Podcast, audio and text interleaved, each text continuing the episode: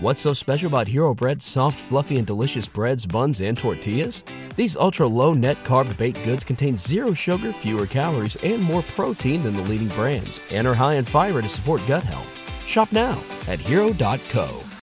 What's up, all? Aaron, but not that Aaron, here to tell you about Sif Pop Writers Room. For the past several years, there have been a growing amount of writers for SifPop.com providing best ever challenges, movie reviews, themes, legacies, connections, and so much more. Sif Pop Writers Room is where that all comes together, giving a voice to those words that you read. And on the show, every week is excellent, getting to chat such a wide variety of movies with a wide variety of movie lovers, and I'm really having a lot of fun with the show, and I just think that you would too. So check out Sif Pop Writers Room wherever you listen to your podcast, and we'll see you over there. Just remember to knock first. Live from a bunker in the heart of the Ozarks, a podcast that just has to kill for 52 weeks in a row and then do it again next year. It's Sifpop.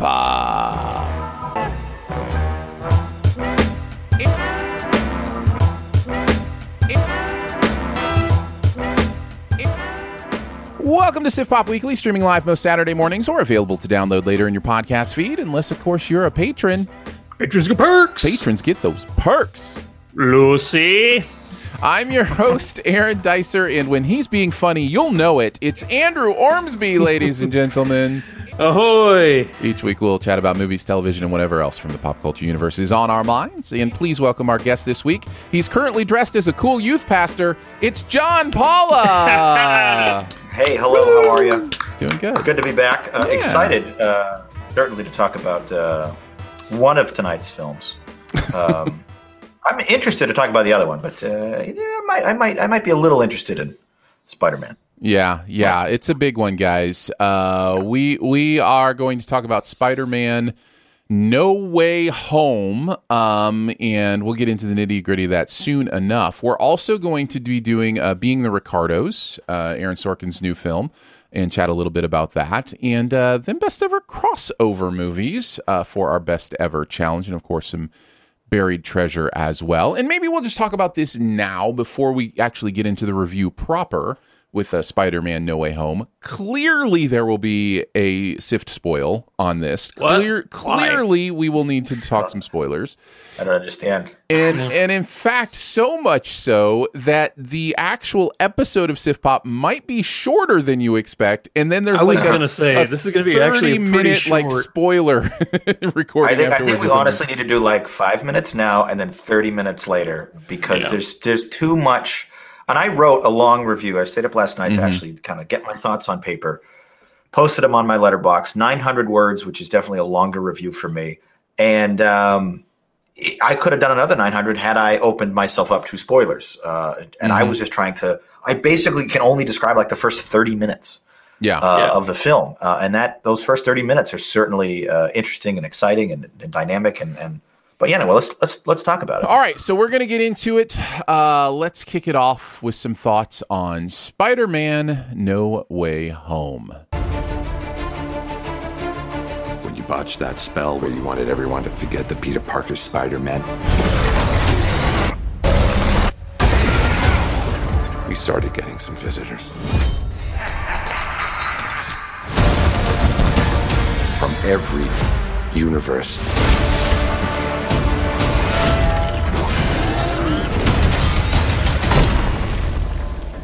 Hello, Peter. Peter Parker is unmasked and no longer able to separate his normal life from the high stakes of being a superhero. When he asks for help from Doctor Strange, the stakes become even more dangerous, forcing him to discover what it truly means to be Spider Man. Uh, in addition to being spoiler free, I will define uh, a little bit, at least attempt to define what that means uh, for us. Uh, we are not considering spoilers, anything that occurs on the poster. or in the trailer. Uh, and you know me, I don't watch trailers, so I'm not necessarily aware of that. But I, I do know that the villains have been a known part of what is going Yes. on in Spider Man No Way Home. We will not be afraid to talk about those. Uh, John, any questions? So I I uh, broke my no trailers pledge for this one because Oh. I knew that it would it, I knew it would be unavoidable to go into this truly blind. Um, so I'm like, let's just watch it once so I can I won't be so surprised when Doc Ock shows up. Like, all right, Yeah. uh, get that out of the way. Um, but I'm curious, Aaron. Um, you it sounds like from your reaction, you did not see the trailer. I did not. But you probably had heard something. Like, did you go? How much of this did you know about when you sat down to see it? Okay, look, so this is a very interesting situation, and um, and I, I want to, I do want to be careful with spoilers because I was just talking with somebody who is an MCU fan, Marvel fan, who did not even know the conceit of this movie and was going to sit, you know, down to, and, and I Yeah, told yeah. them, I said, watch this as soon as you can, or you will know a lot of things very, very soon. Um, Yeah. and but so I, I do want to be careful, but I will say I was aware of the conceit of the film.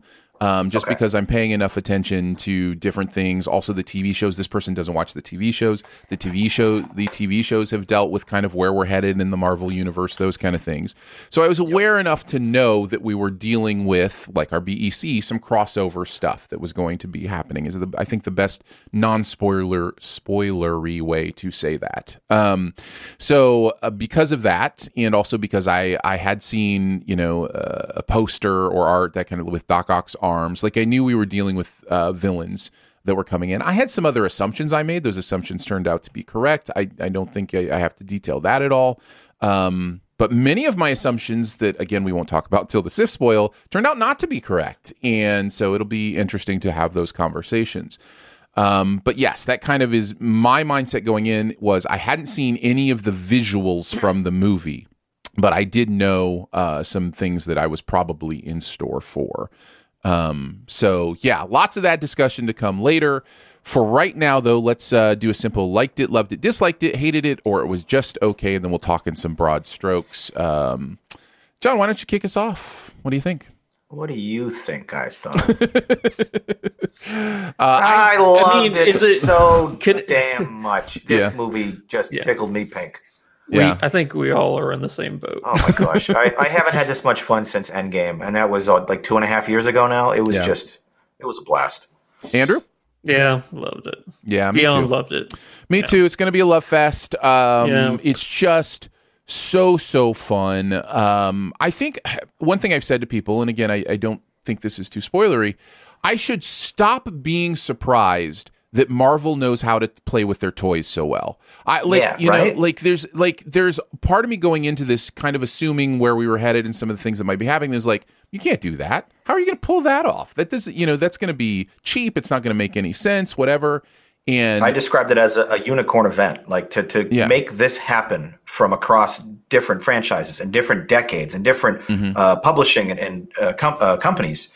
It is amazing that it all came together as well as it did, and, and it and it hit all of the right notes and all of like the satisfying beats we wanted it to. Yeah. And it, I was just I was I, I shouldn't be surprised, but I was surprised. Like, wow, they really nailed this. This could have been bungled so badly.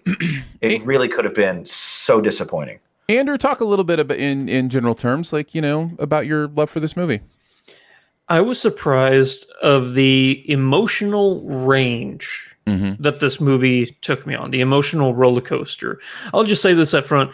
Um, Tom Holland might give what I what I would put in the top three performances ever put on any Marvel movie ever. Wow. Up there, up there with uh, Josh Brolin and Thanos, and uh, Michael B. Jordan for Killmonger. I mean, I think Tom It's a good Holland's list. performance in this movie would cement him in that conversation of like best performances that the MCU has ever brought forth. Mhm. Um, I'm, I don't. I don't disagree. I, he, it was a career best from Tom, who's always done good work since he was a kid, and probably the best the MCU has seen in a, in a very long time. absolutely. The uh, going back to the emotional range, I think the the thing that I took from this movie, and it's been a a theme not only from the MCU Spider Man, but you know, going all the way back to like uh, the uh, I'm already, I forgot his name, uh, Tobey Maguire. One's Mhm. like the great power comes great responsibility. You know? Yeah. this movie kind of turns that notion on its head a little bit to where it's not only that, but it's also great power. Uh, with great power comes great pain. With Mhm. great power comes great sacrifice. An- another way I saw it phrased was um, that you have a gift, so you should help people no matter what. And and the sort of the thematic underpinning of this film was you have a gift, and you should help people even if they're bad. Mhm. Um, And that I thought was really interesting and dynamic. That the, the conceit that you spoke of, Aaron, in this film is that Spider-Man is trying to help people that don't necessarily deserve it, and it's like, well, why? Why doesn't he just doom these villains of you know Christmas pasts? Uh, it's not his problem, but it, it, it becomes his problem because he's a, a he's a character that we relate to Yeah. for explicitly that reason. He cares and he doesn't want to do any harm if he can help it, and he wants to try to save everybody, even if they're punching him in the face while he does it. It's And there's something really, really endearing about that. endearing and fascinating. Uh, Yeah. It is there. There are two. There are two uh, wires that that Aaron is is walking as he speaks in third person about himself. Uh, one is the wire of spoilers. The other is the wire of turning into the youth pastor and talking about how biblical this movie is about loving your enemy and you know the idea of uh, you know wh- what's it mean to deserve love? What does it you know do any of us actually deserve it? And like it's so it's it's it's just really interesting to watch this movie dig into these themes that were so central to my faith growing up and just go okay what does this look like in a superhero context where we're so used to the idea of good guy bad guy uh, good guy beats bad guy, you know, sometimes has to kill him and, and get rid of, you know, as opposed to good guy, bad guy. Hey, bad guy, let's talk about, you know, how we can help you. Like, Right. it's, it's incredible. It's incredible. I've never seen anything like it. It just, it, it's just, uh, in the fact that the theme was so central and core and, and also, completely served by everything that was going on. And i guess that's where i'll focus you know my first big part of why i love this is the fan service. And i'm going to use fan hmm. service as a stand-in basically for all the spoilers we can't tell you. So if you've seen the movie when, when i when i when i say fan service you know all the things i'm talking about if you've seen the movie Yeah. right? So the fan service is in general can can be a fun thing if it doesn't distract from the story or characters right it can be an absolutely genius next level thing when it actually informs the story and the characters and the Yeah, way that was that was the the, the biggest sort of uh, takeaway for me. My one line review was fan service in service of a really focused plot, and I was so surprised and I was so impressed that this fan service they were bringing in these other characters and they were making these callbacks and references, but it had a very specific point that made everything better. Even older movies are now strengthened by virtue of what they're doing in this one. Yeah. Yeah. Uh, yeah. And the, the fan service here is deep. It's beautiful. It's intricate. It's emotional. I kid you not. I wept a couple times during this movie um, about things. Uh, yeah. And, and we'll get more into that in, in spoilers about the specific instances. But just, yeah, it all tying back to the idea of grace and love and sacrifice and what that means and, and you know, how far do you truly take that? Uh, I just thought was, was incredible stuff. Um, other general positives uh, that you guys had? Um, so like you said earlier, we can if they're on the poster, we can talk yes, about them. yes. So, uh, two people that were brought back, I thought really elevated their performance, or it was just they were just as perfect as they were initially. Mm-hmm. And that's Alfred Alfred Molina and uh, Willem, Willem Dafoe. Dafoe, man. Willem Dafoe. Thank you. Yeah. Um, Alfred M- Molina is just as amazing as he was in the Spider-Man 2. Mhm. And for Willem Dafoe, it's interesting because I went back, uh, not recently, but like within the last couple of years, I went back and I watched the original Spider-Man movie with Tobey Maguire. Oh, I binged them all the last two weeks, and that was a great Oh, decision. really? I would recommend anyone who hasn't seen this somehow and you're listening to this podcast, rewatch every film, Yeah. all the Spider-Man ones, anyway. Mm-hmm. Well, that first Sam Raimi one is so comic booky. Mhm. Yes, I love And Randy's that's- decisions in that. and it's it it serves that style well but i was curious as to how those that performance you know that exaggerated performance was going to lend itself to uh, a, a movie which is when i say more grounded in reality i don't mean the world itself but the performances they feel like real emotions Mhm. that you know Yeah, people yeah. in the mcu are, are portraying here um so I was worried, not worried, but I was curious about Willem Dafoe's character. I think the performance he gives in this is so terrifying and haunting that it it made me wonder what a movie with Tobey Maguire back in 2001 would look like if that's the if Mhm. that's the uh the theme the darkness that that they went with initially you know I, Mhm. it's it's another elseworld kind of thing that i'm curious about because it's very almost slapsticky that uh sam raimi one you know intentionally and a slapsticky may not be the best uh, No, but I get what you're saying. It does have sort of a cartoon yeah uh, exactly flair to it. um, but the way that Willem Dafoe transforms in this movie, that Dr. Jekyll, Mr. Hyde, I forgot about that, you know, and I'm Oh, like, he's, he's oh, frightening when he just like when his smile just like upturns a little bit. It's like Yeah. oh shoot, something's about to go down. He just Mhm. turned evil. Yeah. Um, and it's it's so fascinating. We're 27 movies deep now into the MCU, and Willem Dafoe in in what is uh, you know part of a five part uh, you know villain ensemble here.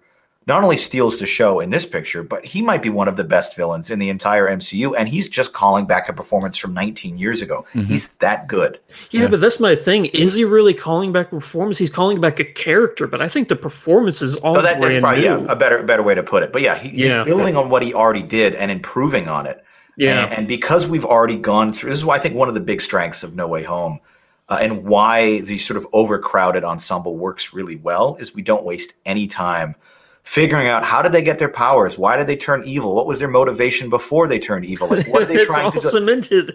And like we already know that, so Jon Watts is able to go right to basically let's start paying stuff off. Let's call back memes. Let's call back jokes. Let's throw in uh, cameos, and they're immediately able to pay off this stuff. Uh, yeah, no, that had me howling. I was Yeah. just cheering and applauding. This is such a fun movie because you just get to pay stuff off. All the setups is done. All the boring origin Mhm. story work we figured out for every one of these characters. Yeah. Yeah. Uh, let's talk negatives. Uh, I have I have one, uh, and it really is my only negative. Um, but it's a fairly big one for me. Um, the Doctor Strange of it all didn't necessarily work for me in this, uh, and I mean that in a couple ways. Number one. I feel like they do some things with Doctor Strange here that change my perception of him in in large ways. Um, both of his uh, characteristics as well as his uh, abilities. Um, and I don't necessarily want to go too much further into that, other Sure. than to say I felt like he, more than any other piece of this movie, fan service or otherwise, was a, a story cog crafted to do a certain thing. Um, Yes. and I would agree with and I and I think that that does come through in this movie sometimes. And movies have to have story cogs. It's just unfortunate when you're the MCU that those cogs have to be such big players in your overall, you know, um, overall. Yeah. I, I think a word that I would use to describe him in this film is clumsy Mhm. and uncharacteristically so. Exactly. It- it's like he, he he is supposed to be, you know, the greatest wizard on the planet, and yet he, the, the entire you know start plot of this movie is that he screws up, Mhm. and it's like, well, how did you let when you're toying with things that could potentially open up a tear in the multiverse? You think you'd be a little more cautious than, ah, let's just give it a wing. Mhm. And that didn't seem to track with what we know about his character in the last what Right. four appearances of his.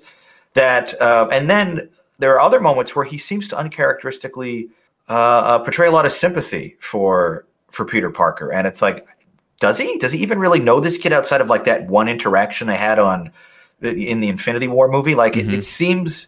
It, uh, some of that didn't track for me. That like, oh, okay, I, I get that he cares about his colleague from the Avengers, but would he really be like sad or sympathetic towards him? Because he seems kind of like a jerk. Mhm. Doctor Doctor Strange Stephen has always been kind of a jerky guy who doesn't seem like he cares about anybody else.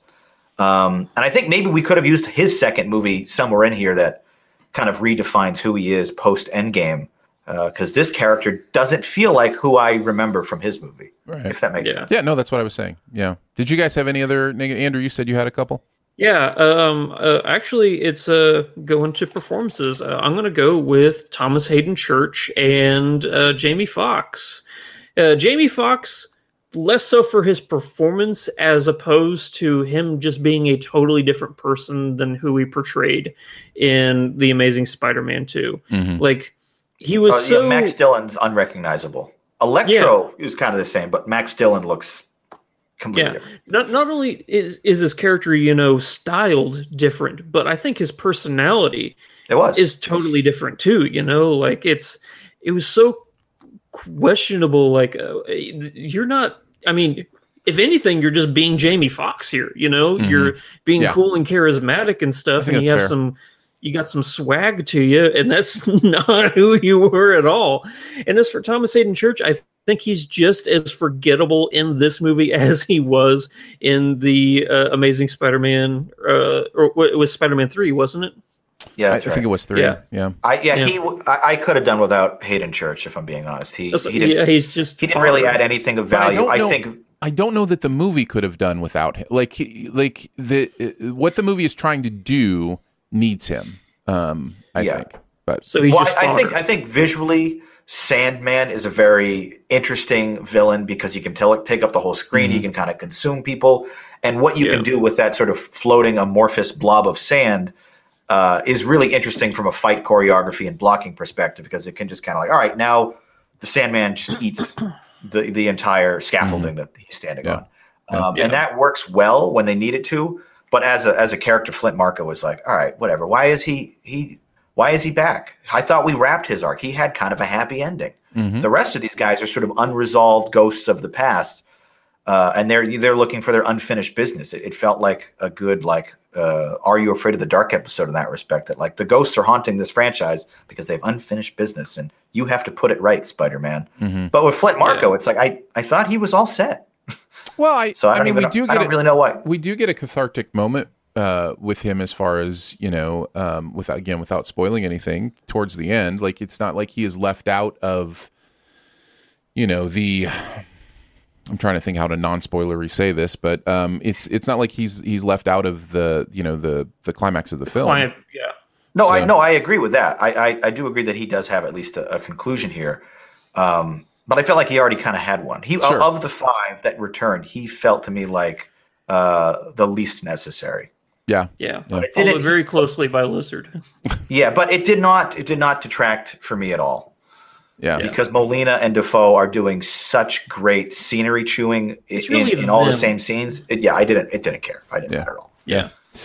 Uh, I think I think we can uh, end there. Other than uh, for Andrew to tell you how many post credit scenes there are. Um, So there's one post credit scene, and then a trailer. yeah, that's Did you guys? I know you guys are the zero f- uh, frame pledgers, which is. I just I just watched it. It was part of the movie. did you guys get tricked I into watching out. a trailer? I got I got tricked for about five seconds, and I walked out, and I was kind of angry. I was just like, look, like look, like if you're gonna do a teaser scene, fine, and if that teaser scene happens to be in the next movie as well, okay, that's cool. But if you're gonna just show me a trailer, like that's that that was that was really frustrating to me. So I well, you're one I'm- of 15 people in the world who has the zero frame pledge. So you know uh, we are mul- we are we are There uh, are dozens. you of are them. legion. we are legion. you are legion. You are Uh, many. I will just tell you, I, I tweeted immediately to warn my fellow, uh, uh, you know, no trailer people and people. and that's why I'm actually bringing So- Mm-hmm. it up here in the show because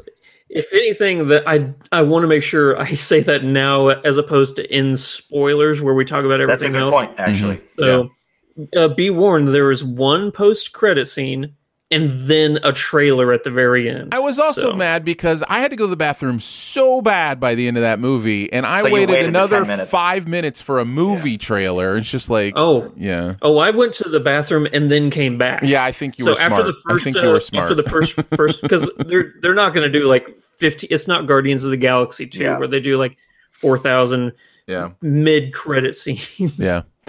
Uh, I will say, Oh, I will, I will. Oh, go ahead. Oh, I was going to say one more positive we haven't touched on is I felt the action sequences in this were really well photographed in a way that I think we saw a bit in, in Shang-Chi, but we had longer lenses, longer takes. It seemed like better choreographed and, and well blocked action.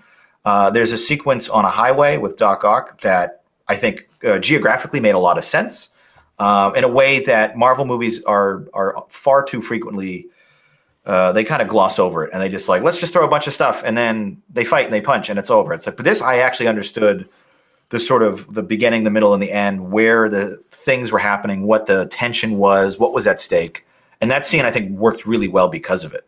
Um, so yeah, I, I like I love seeing action in these movies, especially when you can follow it and it makes sense, even if you have the sound off. Um, I was just going to say that for the most part, I, you know, when I talked about how well the fan service is, is done here, there are two examples of shallow fan service in this movie that I will uh, specify in uh, spoilers. But um, but there were a you couple. didn't appreciate? Or- Yeah, well, I mean, I could, I could. They were fine. They were fun. They didn't detract uh, for me because I got them. Um, but I can see them detracting for somebody else who may not have understood them. They were just shallow enough that that um, that they didn't add a lot uh, to it. And I will detail those in spoilers. It it doesn't for me doesn't negatively impact the movie at all. I just thought I would mention for somebody who's saying, well, not all the fan service was you know deep and meaningful. No, I, I hear you. I, I know there were a couple moments. One of them wasn't even in the proper the movie proper, so um, that one almost doesn't count. But um, but yeah, well, we can talk about those in spoilers. Uh, Interested to hear what those moments yeah, are. sure. Yeah. Well, there you go. It's, going to be a long spoiler cast. All right, well, we should move that. on then. We should move on then. Let's talk about being the Ricardos. Why is this coming out now? Lucille Ball's a threat to the American way of life? Does the FBI have any case against Lucy? I need you to help me save my marriage. How many times I gotta explain where I was and what I was doing? You gotta explain. You being funny right now? I'm Lucille Ball. When I'm being funny, you'll know it. This is getting out of hand. Madness. Have you been cheating on me? The story's made up. If they boo me, If they boo you, we're done. The movie follows Lucille Ball and Desi Arnaz as they face a crisis that could end their careers and another that could end their marriage. Uh, Being the Ricardos stars Javier Bardem as Desi Arnaz, uh, Nicole Kidman as Lucille Ball. You've got J.K. Simmons in there uh, as William Frawley, and uh, Nina Nina Arianda as Vivian Vance, as well as some other people show up that you might know. Um, what do you guys think? Did you like it, love it, dislike it, hate it, or it was just okay? Andrew, uh, kick us off on this one. I loved it. Nice, nice. I should have mentioned uh, in my intro, uh, written and directed by Aaron Sorkin. Um, Oh, yeah. So it's, it's His third directorial feature after Chicago Seven and I just Molly's I just- Game. that's it. Molly's Game. Uh, John, what about you? Uh, I really liked it. So high side, liked it. Yeah, yeah. Uh, I'm bordering on high side of liked it, low side of loved it. I think I'm landing on high side of liked it. Um, I think this is a really fun, It's a good week. good movie. Yeah, good good week for movies we're discussing. Although, yeah, you're not wrong, John. A little bit of whiplash. Um, I just meant in terms of the styles, going from the two hundred million dollar, Mm-hmm. you know, extravagant fan service, crowd pleasing blockbuster to this, al- almost like two. Honestly, I thought you were making a J.K. Simmons joke. Oh, that works too. He's in all He three was. of those. He's in movies. all three. Yeah. in He's in hindsight, Spider-Man, he's in this. in hindsight, he is uh, making a J.K. Simmons joke. Uh, Andrew, why don't you kick us off? Since it sounds like you loved it the most, tell us some things you loved about it. Well, I got to uh, preface up front. I have seen every single episode of I Love Lucy, so I don't know Oh, if my right. love for the show, you know, was just heightened and elevated. Like, I know it's not, you know, a documentary by any by any means, but getting that behind the scenes, what it might have been like, you know, really on the set and stuff like that. Mm-hmm. I thought it was fascinating. I will say that I thought casting was interesting. Mm-hmm. Um, I think that Javier Bardem uh, gave a great performance in this movie. He looks and acts nothing like Desi. Nothing Arnaz. like Desi. yeah. Yeah, I was gonna, I was gonna say the same thing. Like he's good in this, but like he resembles Desi Arnaz. Uh, in very, no way, very shape, or form. Yeah. Because I think he's even older than Nicole Kidman, and I think the whole joke was that, uh, you know, uh, Desi Arnaz is younger than Lucille Ball. Mm-hmm. And there's there's a joke in this movie, or not a joke, but a statement where uh, Nicole Kidman's like, uh, Desi Arnaz, he's not Spanish. He's never been to Spain. And I'm like, you cast a Spaniard Yeah. as Desi Arnaz. Yeah. Um, but uh, I think that uh, again, Javier Bardem is great in this movie. I think that everybody's performance, like going down, Lucille, Desi, uh, Vivian, William, they're all great. Everybody who was, you know, Fred Nethel, Ricky Ricardo, Lucille Ball, they were all great performances. Yeah, um, J.K. Simmons actually was nominated for the CCA for for playing uh, Mm-hmm. the the, it, the his, the actor he's playing Escapes but Fred. Yeah. yeah, yeah. William Frawley was the actor's name. Um, Okay. Yeah, Nicole Yeah. also received a nomination for her performance uh, too. So yeah. I was actually surprised uh, Oh, Nina Arianda did not get uh, as much love because I thought her perform or portrayal as Vivian was great. I loved the behind the scenes work with that character and like seeing the inside, you know, scope of like, yes, I'm supposed to be this young woman who's married to this old man who doesn't see me as beautiful and like her struggles with the character that she's portraying and stuff like that. I was like, wow, this is fascinating. And I love the the inside look into this. yeah, the inside. Mainly, that's my big takeaway from this movie is getting the behind the curtains look. The at one, in- uh, one of my favorite shows. the inside baseball, uh, if you will. Mhm. So, there you go. Uh, I too, I too loved uh, the uh, Nina's performance in this. In fact, uh, as much as I love Nicole Kidman, always been one of my favorites, and I do think she's great here. Uh, I think Nina is the best of our lead four, and I'm so glad to hear you say that too, Andrew. Yeah. Um, I and and in addition to that, I also agree that the stuff that's going on with her is sometimes the most compelling stuff in the movie. Um, Yes. you know the the scene um, where her and Lucille are talking about her character is to me the highlight of the film. I, I was moved by it. Uh, it worked for me. Um, and there's plenty here that works. I mean, it's Sorkin, right? Like, I mean, there's, Yeah. you know, we should probably talk about the Sorkin of it all. Uh, if for no other reason for me to say, like, I'm in the bag for Sorkin. Like, he just, he just writes stuff that works for me. I like, I just, Yeah. like, I watch his movies and I'm just like, uh, just like, yeah, say it that way. Oh, that was cool. Great scene. Oh, that's amazing. Like, I, I think something with, with Sorkin's work, uh, certainly anything he's penned, is at a baseline, it's never worse than very great. right. Uh, and, and occasionally he, he kind of hits it above that. Um, but he has been, for me, the last like four or five pictures I've rated like right along that low side of loved it, high side of liked it uh, range. Like four or 5 Mhm. movies. Like I, there's not been a single movie that I've I felt was like best picture worthy or anything. But even the worst one is extremely entertaining. yeah. yeah. Yeah. No, I, I agree. Aaron? And He's consistent in that regard.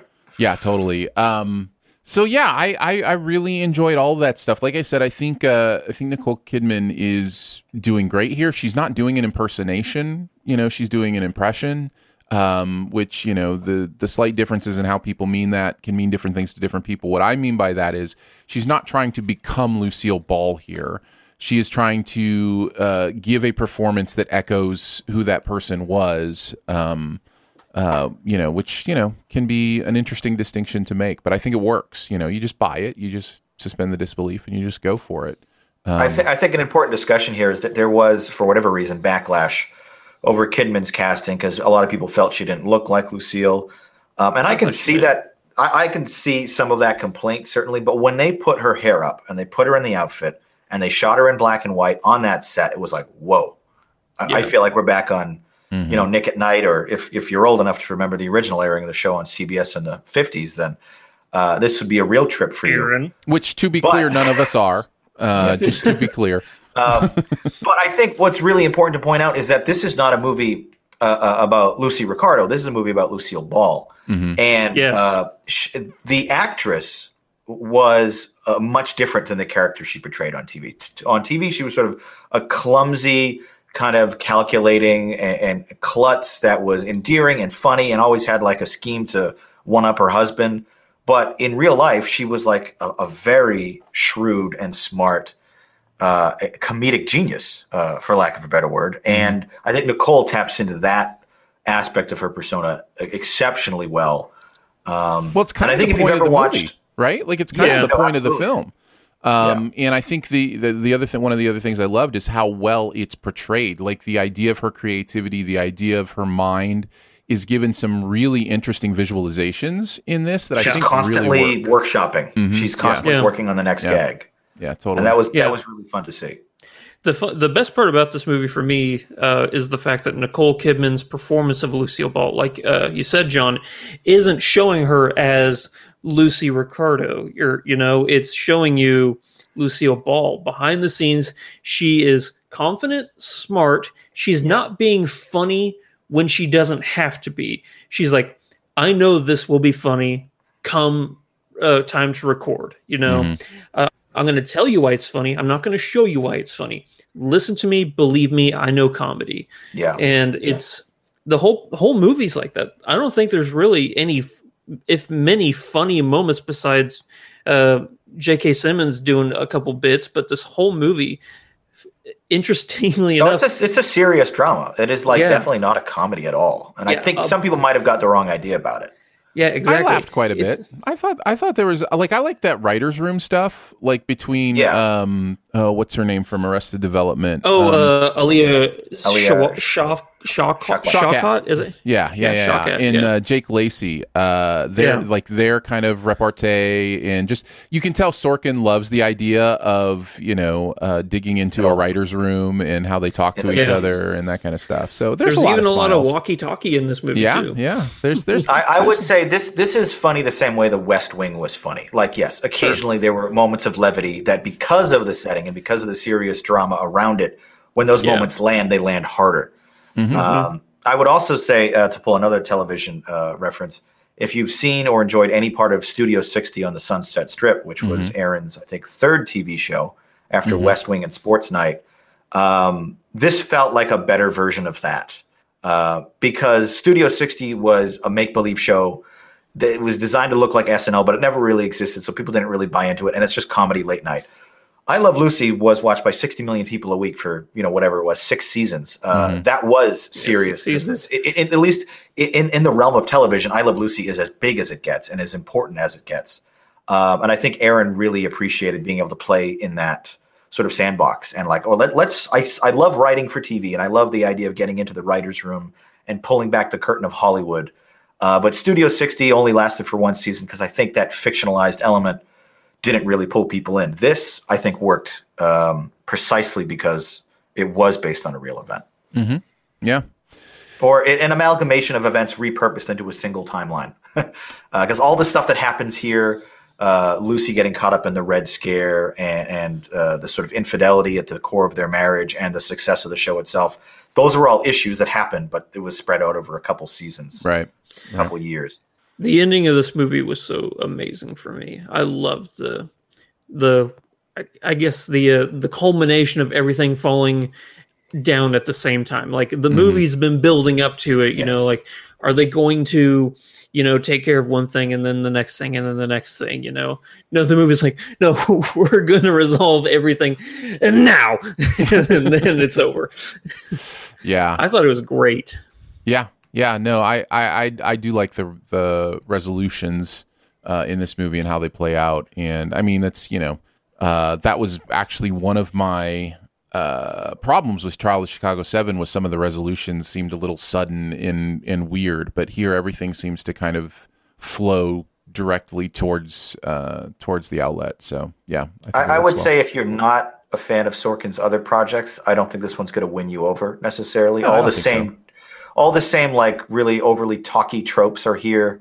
Uh, characters have a tendency to explain rather than show, uh, and everyone is so intelligently articulate; it's almost unbelievable. Mhm.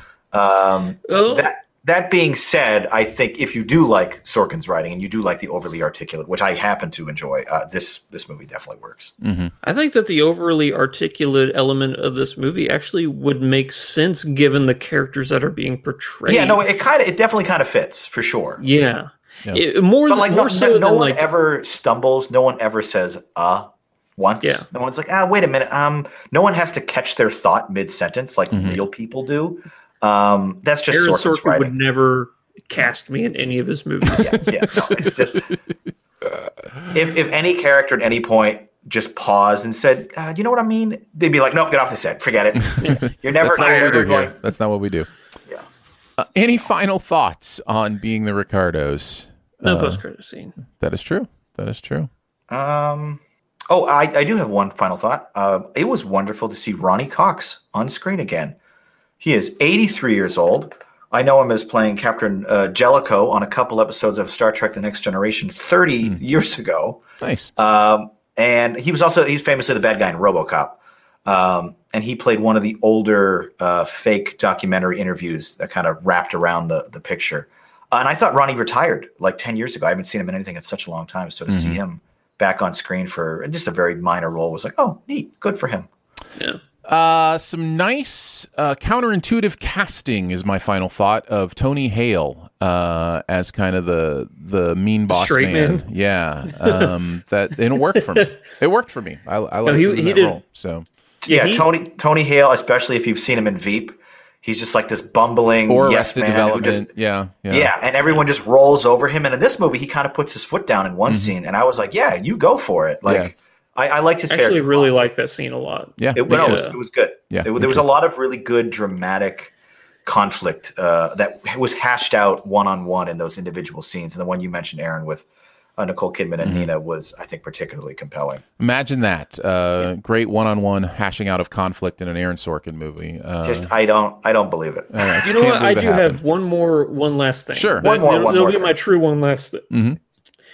Go and watch I Love Lucy, and try and appreciate and understand that the woman you're seeing on screen is not only the funniest female genius in my mind of all time, but also one of the funniest genius comedy minds in general. Mhm. I think I actually, I actually went and uh, uh, and sought out the the episode that this entire movie is sort of built, built around, which is uh, Fred and Ethel have a fight. Yeah. Uh, it's it's actually from season one. The the, sh- the movie pretends it's season two oh four. Yeah. Um, but I, I watched a little bit of that and I was like, this is Oh, great. This is great. And they actually get a lot of it, like the the, the blocking, the, the dialogue, the way it's staged, the the, the events that unfold. It's like they they kind of faithfully Yeah. recreated a lot of the elements uh, from this sixty something year old episode of TV. I forgot my big negative for the movie. just to, just now realized I didn't say my negative. Sure.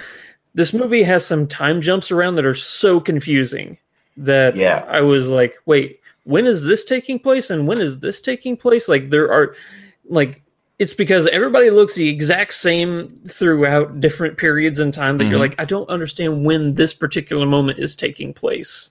Yeah. And uh, that's my big negative for the movie. I actually I listened to a quick um, uh, podcast with Aaron Sorkin uh, being interviewed about this film, and he, he revealed they actually used some de aging uh, technology on um, Javier and Nicole Kidman in those flashback sequences, and I was like, I. I did not notice that. You did it so subtly that I didn't notice, and almost Yeah. to the point like if I'm not noticing that there any difference in age. What was the point, right? Yeah. You, you want it to be a little bit obvious, like, oh, okay, this this telegraphs this is when they first met. It's ten years earlier. Uh, and I, I definitely agree with you uh, on that one, Andrew. It was or you know save a couple million dollars on the de-aging and just say Yeah. just give uh, her give three her years bangs. ago That's it. three Just years ago title at the bottom you know Yeah, Yeah.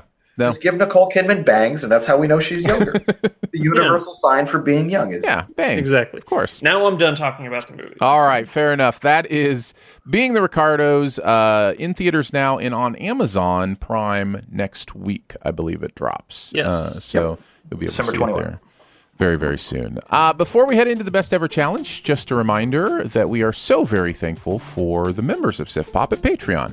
Um, you can go to patreon.com slash sifpop to check out what it's all about. We do a bonus episode for certain levels of our membership uh, every single week. And this week we talked about the Critics' Choice Awards nominations and got a little feisty. A little, uh, Yeah, I was going to say that some uh, some shade was thrown. yeah, throwing of shade, some fangs came out. It was. Uh, it was dare fun. you not care about young actor actress categories Uh, you can check that out if you are a member, and if you are not a member and you're interested in what goes on there, just go hit up the website and check it for yourself. Starts at three dollars a month, and there's all sorts of fun stuff uh, that we do with our members. So Patreon.com/slash SifPop, and thank you so much uh, to those who keep us going here on the podcast and the website. So appreciate it very, very much. What's so special about Hero Bread's soft, fluffy, and delicious breads, buns, and tortillas? Hero Bread serves up 0 to 1 grams of net carbs, 5 to 11 grams of protein, and high fiber in every delicious serving.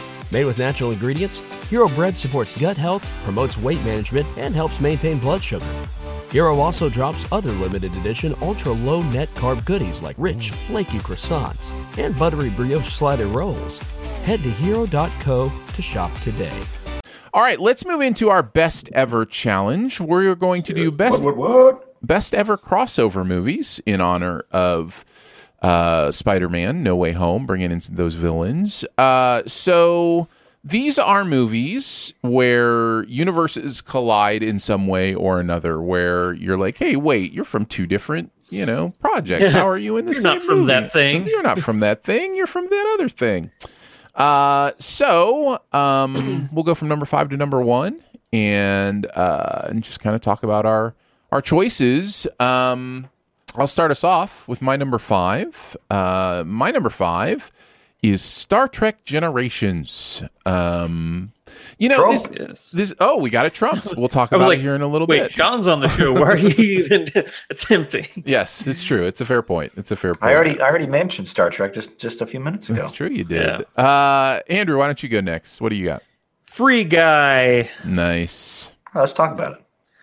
Yeah, uh, it's mainly uh, uh, the movie did come out this year. Can we do spoilers and stuff on it, or I, Uh, what you're going to talk about, I would not really consider a, a big spoiler. It's it's a cameo. yeah?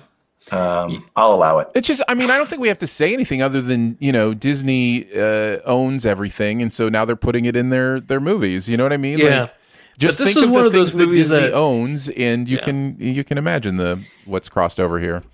But initially, this was a Fox film. I think this is one of those, Yeah, uh, like one of the the final ones. films that Fox was doing before the uh, the integration of everything. Actually, it was Mm-hmm. Yeah. before the the final purchase. Even I think Mm-hmm. this movie was in development. Yeah.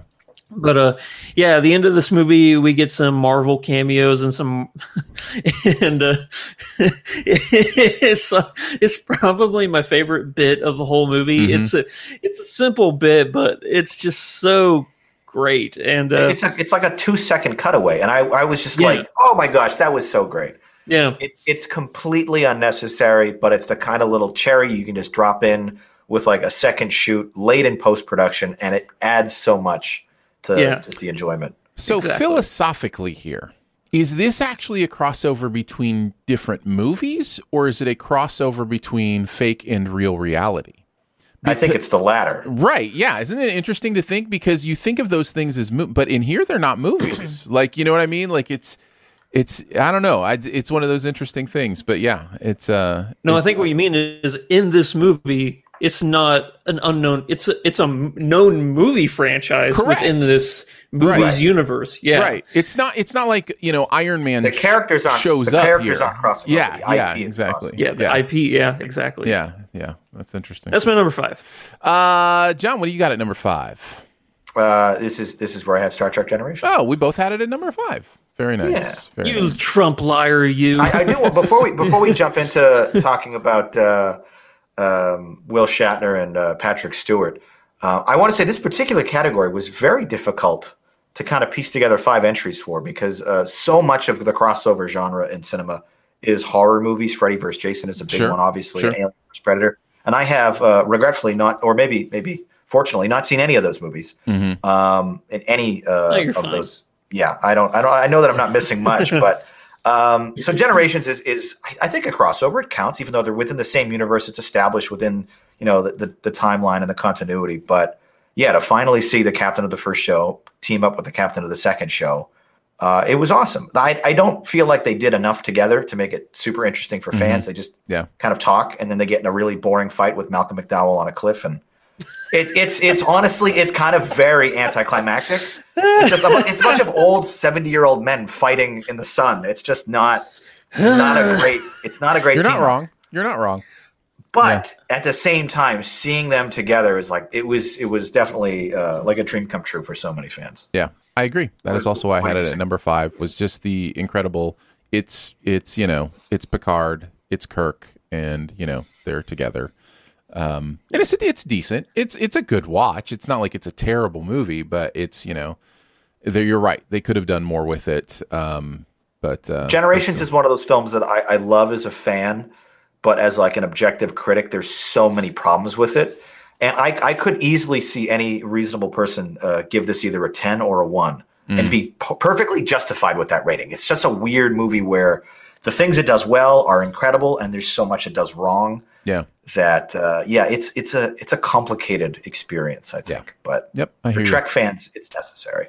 All right, let's move into our number fours. Uh, I think it's me at number four. Uh, this is where I had Wreck It Ralph.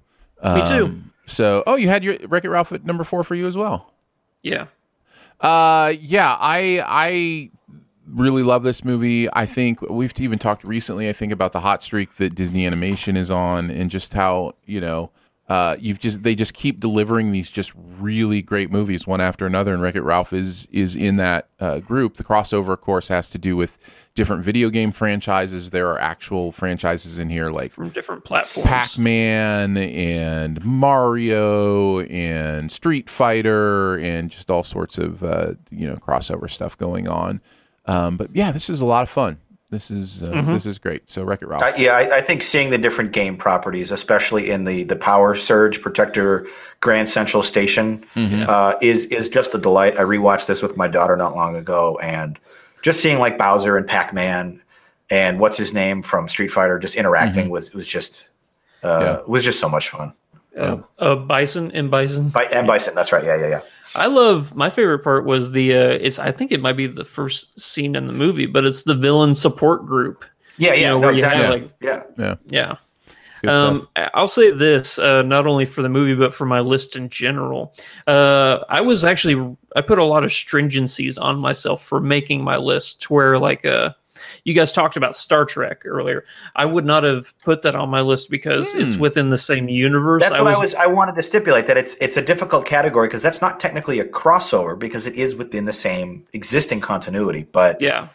I, I had to is- give some leeway because otherwise it'd be a Yeah. real short list. which is why I won't have movies like the Avengers as a crossover because it's a culmination of everything within the same universe.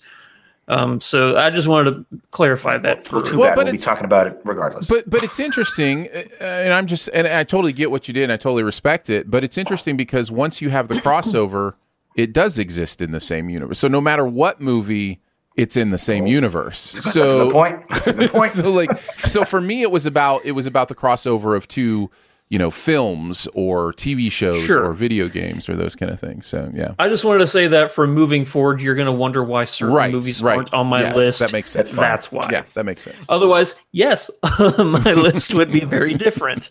Um, but yeah, Wreck Ralph, that's my number four. So, John, your number four.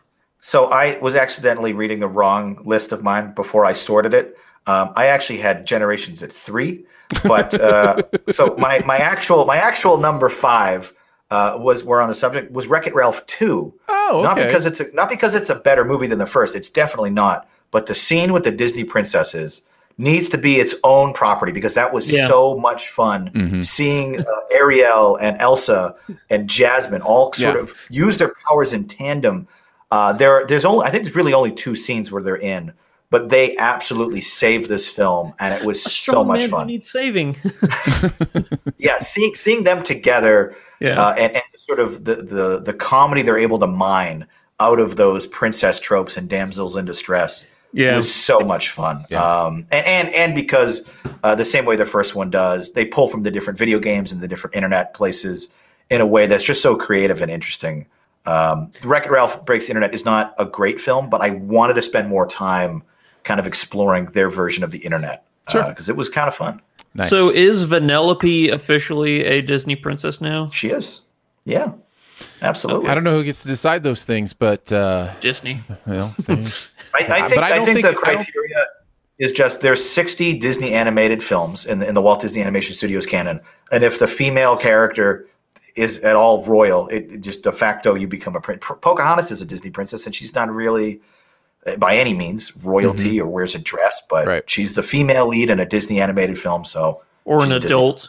yeah, so she, she In real become yeah. so what I So was saying becomes- is, I don't think there is an official Disney list. Is there? Like Disney doesn't like maintain some sort of. I bet they do internally. I guarantee you they do internally have those conversations. But as far as like, I think it would be too treacherous for them to like say, okay, here's where you go to see who we've officially anointed as the Disney princesses or whatever. Maybe a better question is: Is Penelope a walk around face character in the parks? That's that's a great question. Yeah. If she is, then yes, absolutely. Drew was saying that there is a official Disney princess list, Okay, and then. that Vanellope is not on that list. Uh, And- I, I don't know where that list is, but um, but yeah, that's interesting. Uh, yeah, I'd have to look that up. Uh, Okay, Aaron, you're number three. My number three is the Lego movie. Um, Trump. Uh, I wondered if you Good. I, might. I completely forgot this existed, but this would probably be top near the top of my yeah, list. yeah. All right, what do you got at number three, uh, Andrew? This is where I have Abbott and Costello meet Frankenstein. Good Nice. pick. I haven't seen it yet, but I've heard a lot about this franchise. It might be one of the funniest movies ever made. yeah, Genuinely, it's it's I've heard that. pure genius. I mean, including Abbott and Costello in the dark in uh, in a Universal's dark universe is just the smartest thing ever. Because it's not only uh, in this movie they don't only only meet uh, Frankenstein. Also, you get Dracula and the Wolfman in this movie as well, and you get a very quick cameo at the very end from the Invisible Man. Uh, I grew up watching Abbott and Costello movies, and this is easily the funniest one. I think. I think this is yeah. And out of all those like slapstick groups, like uh, Laurel and Hardy, Three Stooges, Bowery Boys, I think Abbott and Costello is my favorite too. So High that's why it has such a special place in my heart. It's so good. I, this has been on my watch list for a while. I got to bump it to the top because when we did this category, I was thinking, oh man, I wish I had time to watch this before Friday because I, f- I- this is the type of movie I, I know I'm going to enjoy. Yeah, Yeah. yeah. So thank you for the rec. Uh, all right, so I think that means John's John's number four, technically. Uh, Oh, four. Okay, yeah. My uh, yeah, we're, we're we're listing at third, but my fourth favorite is Jay and Silent Bob Strike Back. nice. Uh, and this was sort of the the ultimate crossover and culmination of the View Askew universe from Kevin Smith. So we got to see all the different characters from Chasing Amy and Dogma and Mallrats and Clerks in this weird, uh, uh, just zany, slapsticky road trip style comedy with Jay and Silent Bob at the center. Um, and when it came out in 2004 or, or was it 2003, uh, I would have been, uh, you know, at the prime age to appreciate this like stoner comedy stuff. Right around the same time that White uh, Harold and Kumar go to White Castle and Dude, Where's My Car? It was that crop of movies that if you were like between 16 and 19, uh, you thought this stuff was absolutely hilarious. Uh, I rewatched it recently. A lot of it does not hold up, but I think that's just because I've matured and I'm a dad now, and it just it seems so silly and dumb. Mhm. But if you're in the mood for like silly and dumb comedies and you like Kevin Smith's style, this movie's really fun. And and they do a lot of crossover stuff and, and great cameos from people like Mark Hamill and Matt Damon are in here, and it's just it's a lot of fun. Yeah. Uh, all right. I think we're on to our number twos then, Yep. and uh, should be all of our actual number twos now. Uh, let's see. My number two is Out of Sight. Um, this was this was an interesting poll because both Jackie Brown and Out of Sight came out the same. Michael Keaton's Michael character. Keaton's character crosses over. It's a real weird thing. One's a Soderbergh movie, movie, one's a Tarantino movie. And I was trying. I initially had Jackie Brown on my list, but I think technically the crossover is out of sight because Jackie Brown came first. So I had no idea these movies were related. Well, they're based on a uh, the characters from a book, right? The Mhm, Michael I Keaton think so, character is yes. a book character, yeah, and they just used him. Yeah, Yeah, and they used Michael Keaton in both instances. So, um, so yeah, so I again I've seen uh, Out of Sight, knocked it off my list of shame, ju- shame just recently within the last year or so, and just absolutely adored it. Um, so yeah, I can't say enough good things about Out of Sight. So there you go. definition of sexual chemistry, right Yeah, here. it's in the sexual tension is just yeah, that is the the textbook. Uh, this movie. Yeah. So Uh, if, if if literary characters that cross, does that mean like anyone in the Alex Cross universe could kind of count as a crossover? If it's the same, if it's the same actor portraying them, sure. I- only if it's the same actor, not the Uh, same. That's how I took. Yeah, that Okay. to me because Michael Keaton plays the same character in two different movies. To me, that is a clear crossover of that. I, I that think that's I think that's a fair stipulation. yeah. So, Just wanted to clarify that. um, all a good pick. Number two, Andrew. I'm going to go with Who Framed Roger Rabbit. Yeah, that's a good one. definitely in my honorable mentions. I completely missed this one. yeah. Um, it's. I mean, this is the what people would consider like the magnum opus of crossover movies because it's one of the first where like. Oh, they did it. How did they get all of the properties to agree, especially Disney and Time Warner, to agree to have characters side by side doing, you know, more adult themed comedy, like as opposed to like when I say adult theme, I mean like the violence and stuff, like especially that Daffy Donald Duck piano battle, you know, Mm-hmm. where they're just like going after each other is a highlight. Um, yeah, my first uh, romantic crush ever as a child was Jessica Rabbit. So Well, that's yeah. that's certainly an attainable goal that has never wrecked you. yeah. That doesn't mess with you at all. Yeah. No, Thanks, appreciate it. But um, uh, that, that's a, that's a, such a classic film. I got to rewatch that one again because it is. Uh, they they- they're they're doing stuff in Roger Rabbit that has not been equaled since, and this came out thirty something years ago. Yeah, uh, recently I saw an interview with somebody. I wish I could remember who it was, but they it was supposed to be them cast in Bob Hoskins' place, and I think it was I don't think it was Jim Carrey, but it was somebody like that.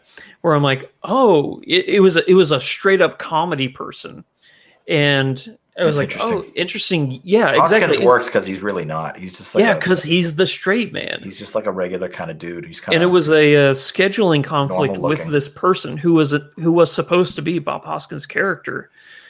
Um, I want to say Jim Carrey, but I don't think it was. I'll have to look it up.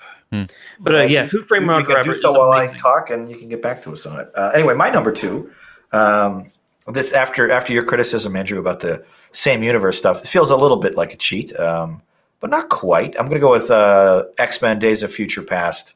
I think seeing uh, the the the prequel young cast mixed with the old original cast from the the Michael what's it Bryan Singer not, not Michael Singer Michael uh, Bryan Singer films um, that was a that was a treat to see you know James McAvoy mix it up with Patrick Stewart and Ian McKellen mix it up with with Fassbender uh, and I think the icing on the cake was that the movie was actually really good. And the the conceit of getting these two people together in this like time travel we have to fix the different disparate universes was really well done.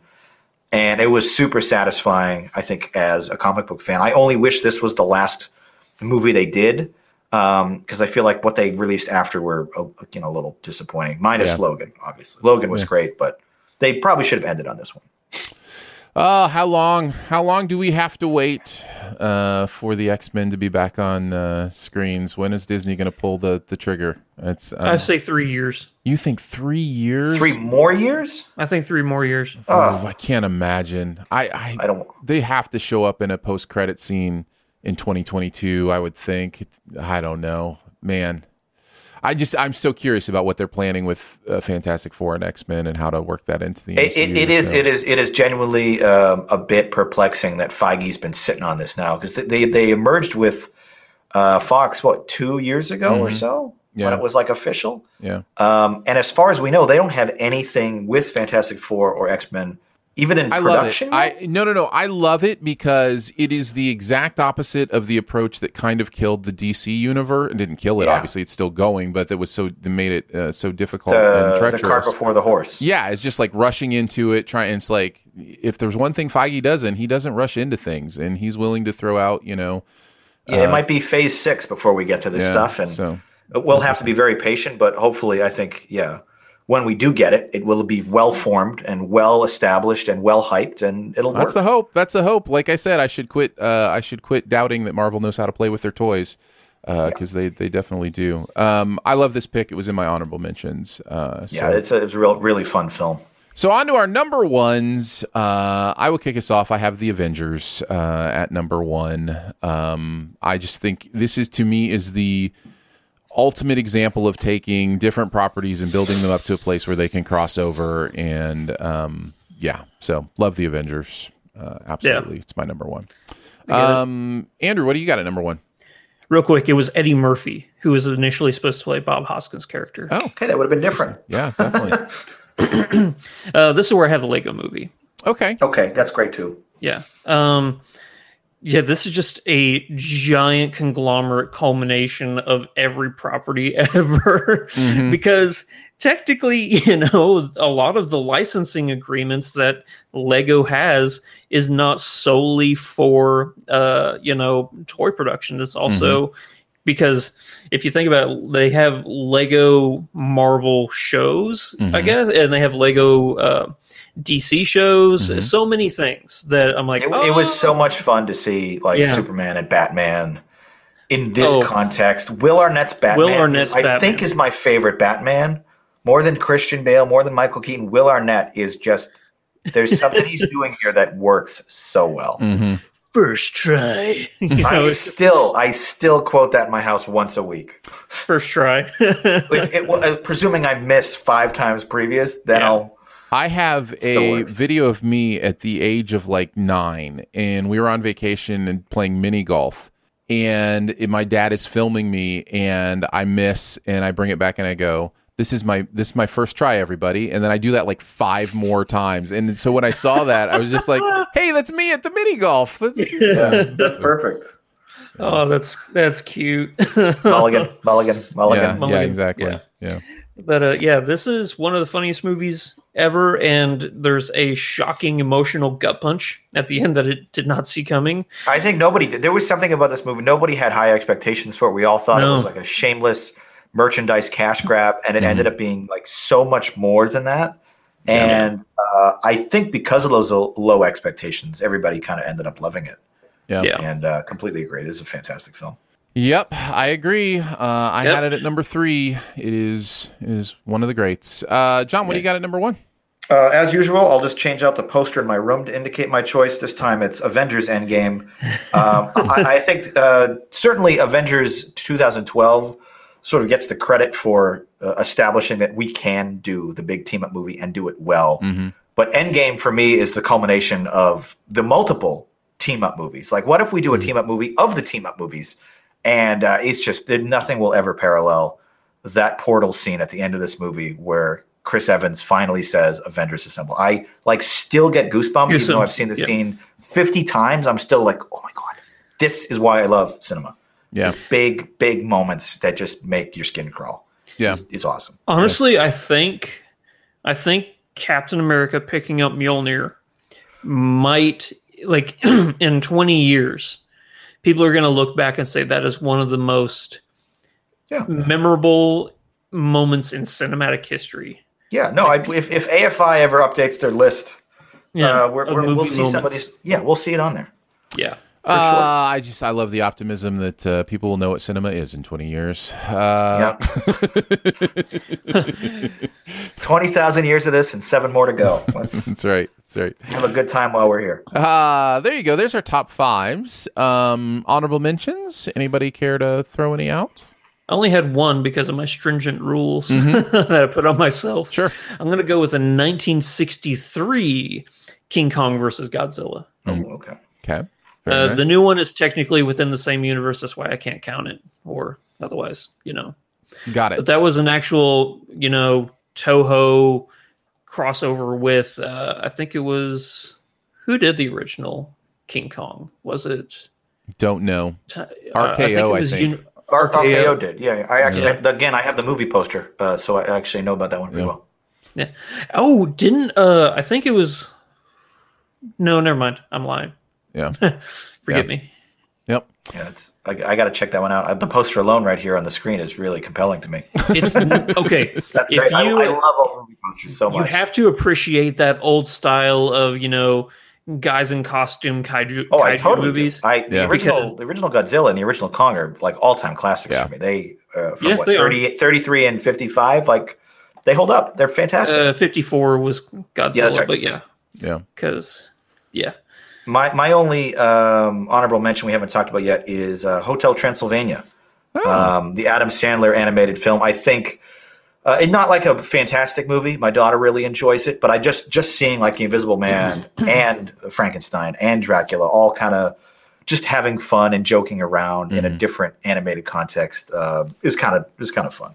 Yeah. Not a great film, but Yeah. it's good. Uh, I would mention Space Jam, the original. Um, you know, it's Yep. certainly not a great movie, but it's you know definitely uh, people do love it. There's a lot of different IPs uh, in that one. well, that Uh, was just Looney Tunes. uh, no, I think there's other there's other IPs that come into the original Space Jam. Um, I'll I'll look it up here in a little bit. But uh, Ready Player I'm One. I would just. I can't remember. So yeah, Ready Player One. don't don't don't count on me.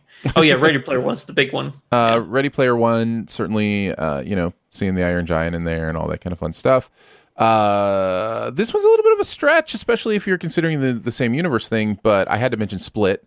um, because Yeah. that initial moment felt very much like a crossover to me. Uh, Yeah. And uh, so I wanted to mention that. And then That's more sneaky sequel as yeah, opposed to yeah, crossover. Exactly. Yes. Yes. I agree. Sneaky I agree. sequel. I like that. sneaky sequel. Sneak- Surprise. Sneakquel, uh, if you will. Sneakquel. Uh, Let's I, not. don't- I don't. I don't like the way that word sounds. Let's not do that. that doesn't sound good. uh, so Rise of the Guardians, I thought I'd also mention as well, which is all the different uh, holiday uh, characters. Oh, getting that's right. together. Um, I was I thinking don't- Guardians what- of the Ghoul. I've never reason. heard. What is Rise of the Guardians? I've never heard of this. It's kind of fun. Um, Should I know about this? Is this a property that I missed? Yeah, I'm, I mean, it sounds a like it was- DreamWorks, isn't it? Yeah, I think so. It was 2012. Uh, it was DreamWorks, and it's basically like Jack Frost, uh, the the Tooth Fairy, Easter Bunny, the uh, Tooth Fairy. Um, yeah, they all have to. It's a to big team together. up movie like Yeah. the Avengers. Yeah, Except you know, So Well, that that sounds. I've never heard of that. That sounds interesting. yeah, Rise of the Guardians. it's a fun enough movie. Yeah, yeah, it is. I think your kids would really like it. Yeah, Eh, I'll watch anything. It doesn't matter. it's fine. fair enough. Uh, all right, let's move on to our buried treasure for the week. What's that uh, one thing in any area of pop culture you want to make sure people know about? Uh, John, you're the guest, so you'll go last. Andrew, why don't you kick us off? What do you got? Well, Aaron, we're going to be going all the way back to the year 1995. It was the year that had the Oklahoma City bombing. Michael Jordan returned to the NBA, and uh, that was after he did Space Jam, obviously. Um, eBay launched. I turned nine years old, and a little ditty of a movie came out called Before Sunrise. Nice. Well, it's a, it's a good one. Yeah, uh, what a interesting movie. Then I get to knock off my list of shame. Uh, I like Richard Linklater enough. I mean, he's a really good director, and I think that he has a very unique way of telling stories.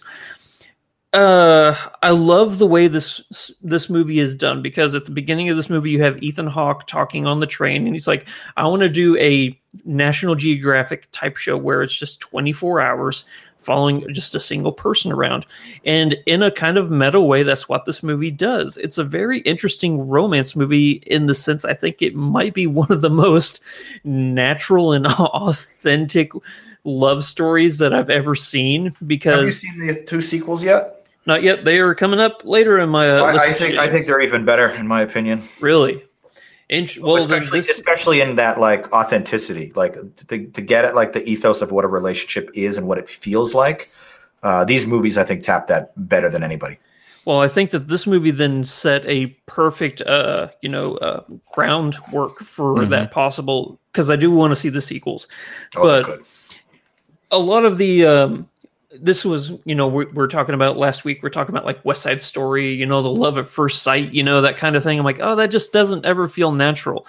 This isn't really love at first sight. It's i mean yes they kind of fall in love on the first day but it's more than just a first sight you know? There's a uh, there's a chemistry that naturally you know grows from these two people just talking and just walking around. Uh, what? Yeah, it's it's unlike anything I'd seen before, and it's nothing at all like what I expected. I expected, like you know, your uh, run of the mill uh, rom coms, you know, but it's not. It's so genuine. I think that's the best. I think that's the best tagline word I could have for this. It is a gen- one of the most genuine love stories I've ever seen. Great movie. Great movie. It is. It is. That whole trilogy is incredible, and it works so much better for me than the Boyhood thing, um, which is a fine movie, but you know, like the the gimmick of Boyhood kind of dominates it uh, in a lot of ways. With- Absolutely. With, with the with the before movies. You almost don't even care about the gimmick. The gim- the the gimmick of the fact that it's the you know the same people and these movies are actually made you know however many years apart. Um, you don't even really think about it because the movies are so good and they just work so well. Um, so so yeah, I, I I really do enjoy these movies. That's a great that's a great one. Uh, Before Sunrise is available if you're subscribed to Showtime. Should be on the Showtime app. Uh, it is also available to rent uh, otherwise. Um, my very Andrew, I was going to say, Aaron, I appreciate you uh, having the Just Watch app open at all times. Yes. So anytime we name drop, you can just give us the uh, the platform it's available. You available. know, so. it's one of those things that I I, think appreciate it. as a I do. podcast listener is No, uh, that that's I- really helpful. Yeah, that is really helpful. Is like, tell me where I can watch this thing. Um, so I was that was that was not sarcastic. That was genuine. Oh, thanks. Uh, compliment. Thank you. Yeah, I'm trying to do better at that. Um, So what, what do you got for your buried treasure? something you can't watch anywhere. Uh, as you is, gotta you gotta you gotta see this in person. because it's not out yet. as, as as is the case this time of year, it is often difficult. Although I do think this is coming to uh, you know to be able to rent uh, pretty quickly. But it is a Japanese film called Drive My Car. Um, this is a three-hour movie. I will start there just so you know Whoa. what you're what you're in Fine. for. It's fine. Uh, it will be competing for Best International Film uh, this year. Uh, it has been nominated from other bodies, including the the Critics' Choice as uh, Best International or you know non English film or whatever the category is called in each thing. Um, this is a three hour movie, and it its strength is in the three hours. Its strength is in it really gives you a you know the time to understand the characters, what they're going through, what's happening here. Um, this is about you know somebody who, um, you know, I don't think this is spoilery to say, but I'll just say the setup for this character uh lasts 40 minutes and then the the opening credits roll after 40 minutes. Wow, it's like that that's a lot. it's it's kind of like the credits pop up and you're like wait what? It's like we've we've already been in here for 40 minutes. Uh but this is this is a really interesting film. And i think if you don't have the the the patience to make i guess what i'd say is make sure you're in the right place to watch this movie. You're in a place where you just want to sit down with something that's going to be contemplative um you know about human nature uh, you know it's going to be interesting. Don't sit down for this if you're in the mood for something you know quick high octane you know that kind of thing.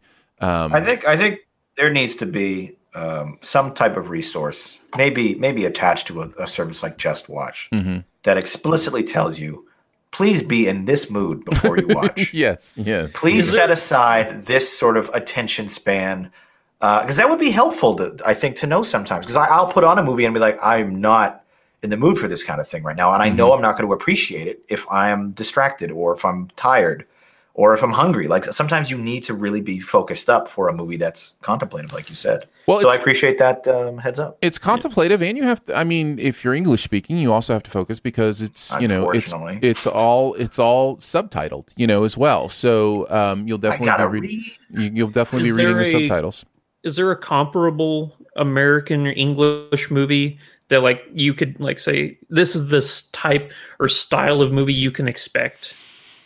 That is a great question. I should have an answer to that question. I mean, it didn't escape me that the Before Sunrise and the Before movies kind of feels a little like this, where it's just authentic human relationship and uh, story.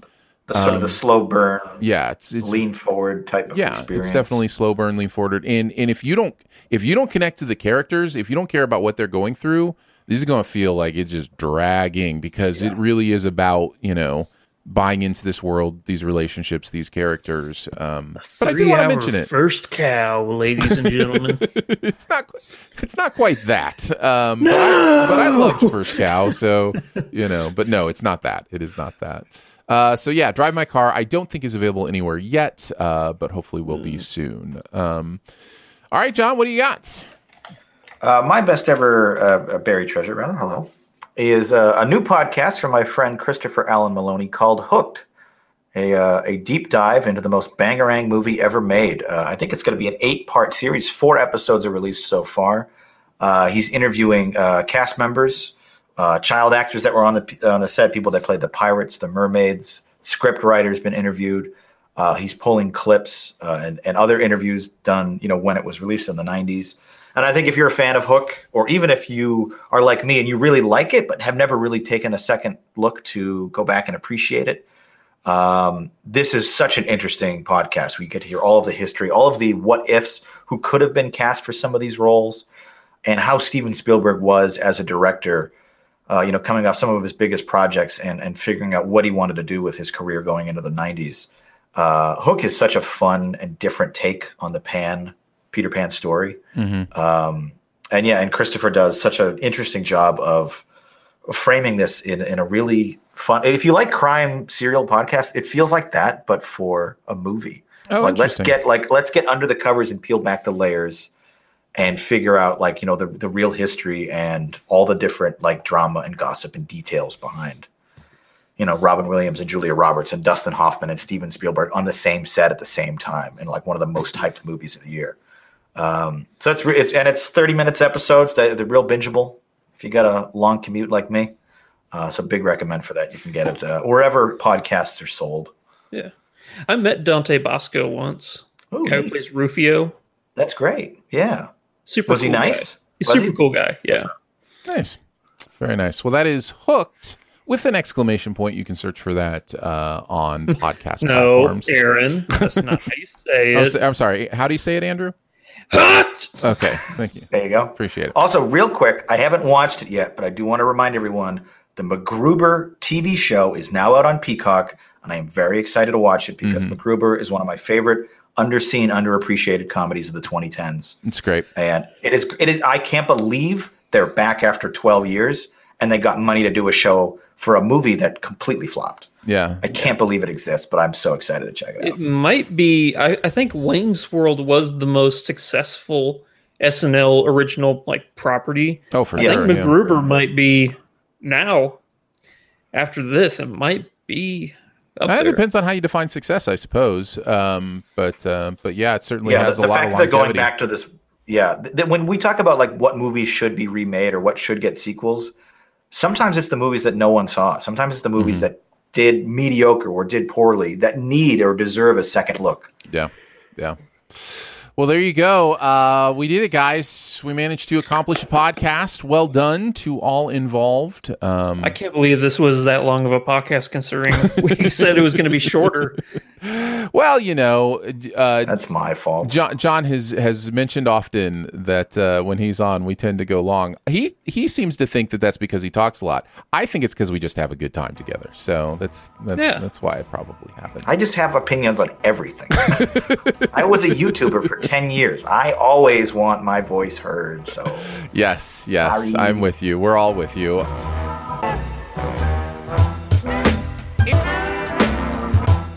So, yes, we managed to do a podcast. Thank you so much for joining us today. SiftPop is part of the Studio DNA Podcast Network. You can find out more about other shows on the network at studiodna.media or by searching Studio DNA in your podcast player.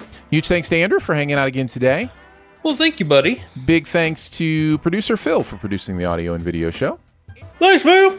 Uh, thanks to Drew for putting together some visuals for the video show. Oh yeah, buddy.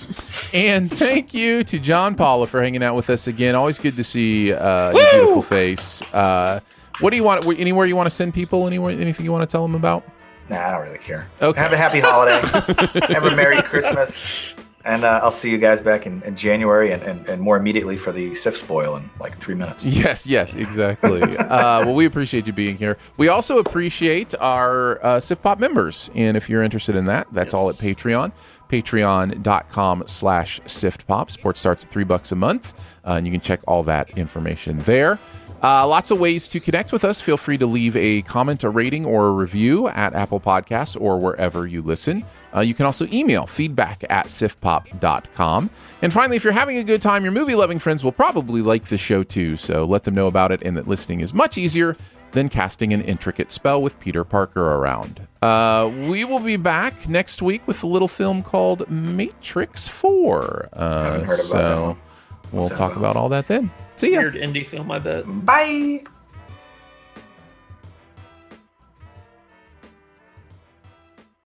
What's so special about Hero Bread's soft, fluffy, and delicious breads, buns, and tortillas? Hero Bread serves up 0 to 1 grams of net carbs, 5 to 11 grams of protein, and high fiber in every delicious serving. Made with natural ingredients, Hero Bread supports gut health, promotes weight management, and helps maintain blood sugar.